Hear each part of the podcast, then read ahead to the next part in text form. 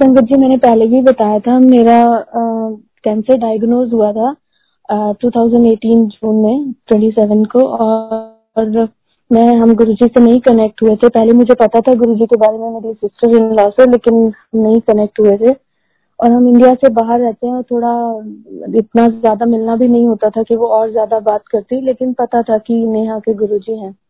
और हम बातें भी करते थे हम ठीक नहीं बोलते थे ऑनेस्टली स्पीकिंग तो जब वैसे गुरु जी से मैं कभी कनेक्ट शायद नहीं भी हो पाती और मैं वाई गुरु जी से बहुत ज़्यादा कनेक्टेड हूँ और तो फिर मेरे को लगता था कि मैं कभी इधर उधर नहीं जा पाऊँगी, लेकिन मेरे डायग्नोज होने के बाद गुरु जी से जो हमारा कनेक्शन हुआ और जो गुरु जी ने मुझे हेल्प किया थ्रू आउट वो बहुत बड़ी ब्लेसिंग्स है और बहुत बहुत बहुत ज़्यादा हर हर स्टेप पे गुरु जी ने बहुत हेल्प किया। सबसे बड़ा हेल्प की मैंने जिस दिन गुरु जी से कनेक्ट हुई, उसी दिन उसी दिन पंडित और वहम और अहम और वो सब जैसे गुरु जी के वचन है, हम कोशिश करते हैं कि जो जो गुरु जी बोलते हैं या जो पुरानी संगत हम लोगों को बताती है तो हम वो लोग, हम उन चीज़ों को माने। और मेरा सत्संग ये है कि हम, जब मेरा डायग्नोज हुआ तो हम लोग इंडिया प्लान हो चुका था। एक दिन, अगले दिन फ़्लाइट थी, लेकिन जब वो डॉक्टर ने बताया तो फ़्लाइट कैंसिल हुई, वो सब हुआ। और हम इंडिया नहीं जा पाए लेकिन बाद में टेन डेज़ के लिए हमने ट्रीटमेंट शुरू करने से पहले डॉक्टर से परमिशन लिया था कि हम इंडिया जाना चाहते हैं।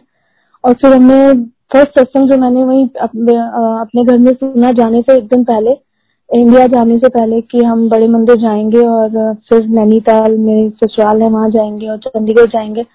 तो फ़र्स्ट सत्संग जो सुना वो ज्येष्ठ अंकल का था और वो भी कैंसर का था तो मेरा फेथ बढ़ता गया। ऐसे ये सत्संग हम लोगों को हेल्प करते हैं। तो हम जब वहाँ पर बड़े मंदिर गए तो सब ठीक रहा। उसके बाद थोड़ा शॉर्ट में ही सुनाऊँगी मैं। उसके बाद हम वापस आ रहे थे तो जाते हुए दिल्ली से फ़्लाइट थी तो जाते हुए बड़े मंदिर जाना था। तो हम लोग अंदर दर्शन कर रहे थे, मेरे ब्रदर इन लॉ के साथ में थे। और हम लोग जैसे ब्रदर इन लॉ पहली बार आए थे तो मैं गुरुजी को बोल रही थी कि गुरुजी, ये लोग पंजाबी नहीं समझते हैं।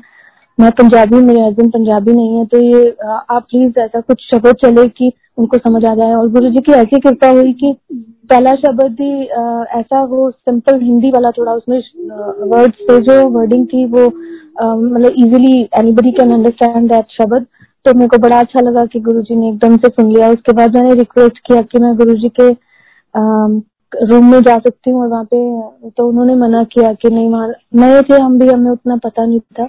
नहीं वहाँ तो आप नहीं जा सकते तो मैं वो चक्कर काट के और फिर वहाँ से मंदिर पे लंगर प्रसाद वगैरह करके और फिर मैं कुटिया के पास मैंने कुटिया के बाहर मैंने अपने हाथ से जैसे हम लोग टच करते हैं टच करके मैंने अपने अपने आप को टच किया।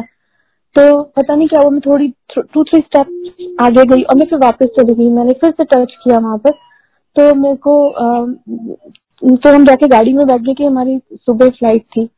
और मैं जाके जब मैंने वो दोबारा से टच किया मैं गाड़ी में बैठी मेरे हाथ में से बहुत अच्छी खुशबू आ रही थी बहुत अच्छी फ्रेग्रेंस आ रही थी and that was completely different fragrance I think people सब लोग एक्सपीरियंस uh, करते हैं वो जो फ्रेग्रेंस है वो अलग ही होती है।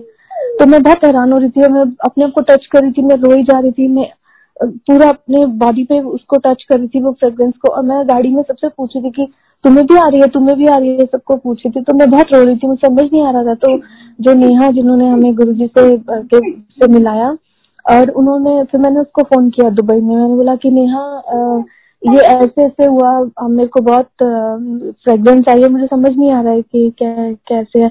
तो फिर कहती कि, भाभी, आपको उन्होंने बोला था ना, आप गुरु जी के रूम में नहीं जा सकते तो गुरु जी ने अपना, आपका हाथ पकड़ के आपके साथ ही जा रहे हैं। और वो मुझे इतना अच्छा लगा मुझे ऐसा लगा जैसे वो एक एक आपके दिमाग में था कि इसका, इस सवाल का आपको जवाब मिलेगा कि नहीं? मतलब मैंने ये सोचा ही नहीं था कि ऐसा आंसर भी हो सकता है इस बात का। मुझे बहुत अच्छा लगा, मैं बहुत इमोशनल हुई गुरु जी से बहुत बहुत शुक्राना किया।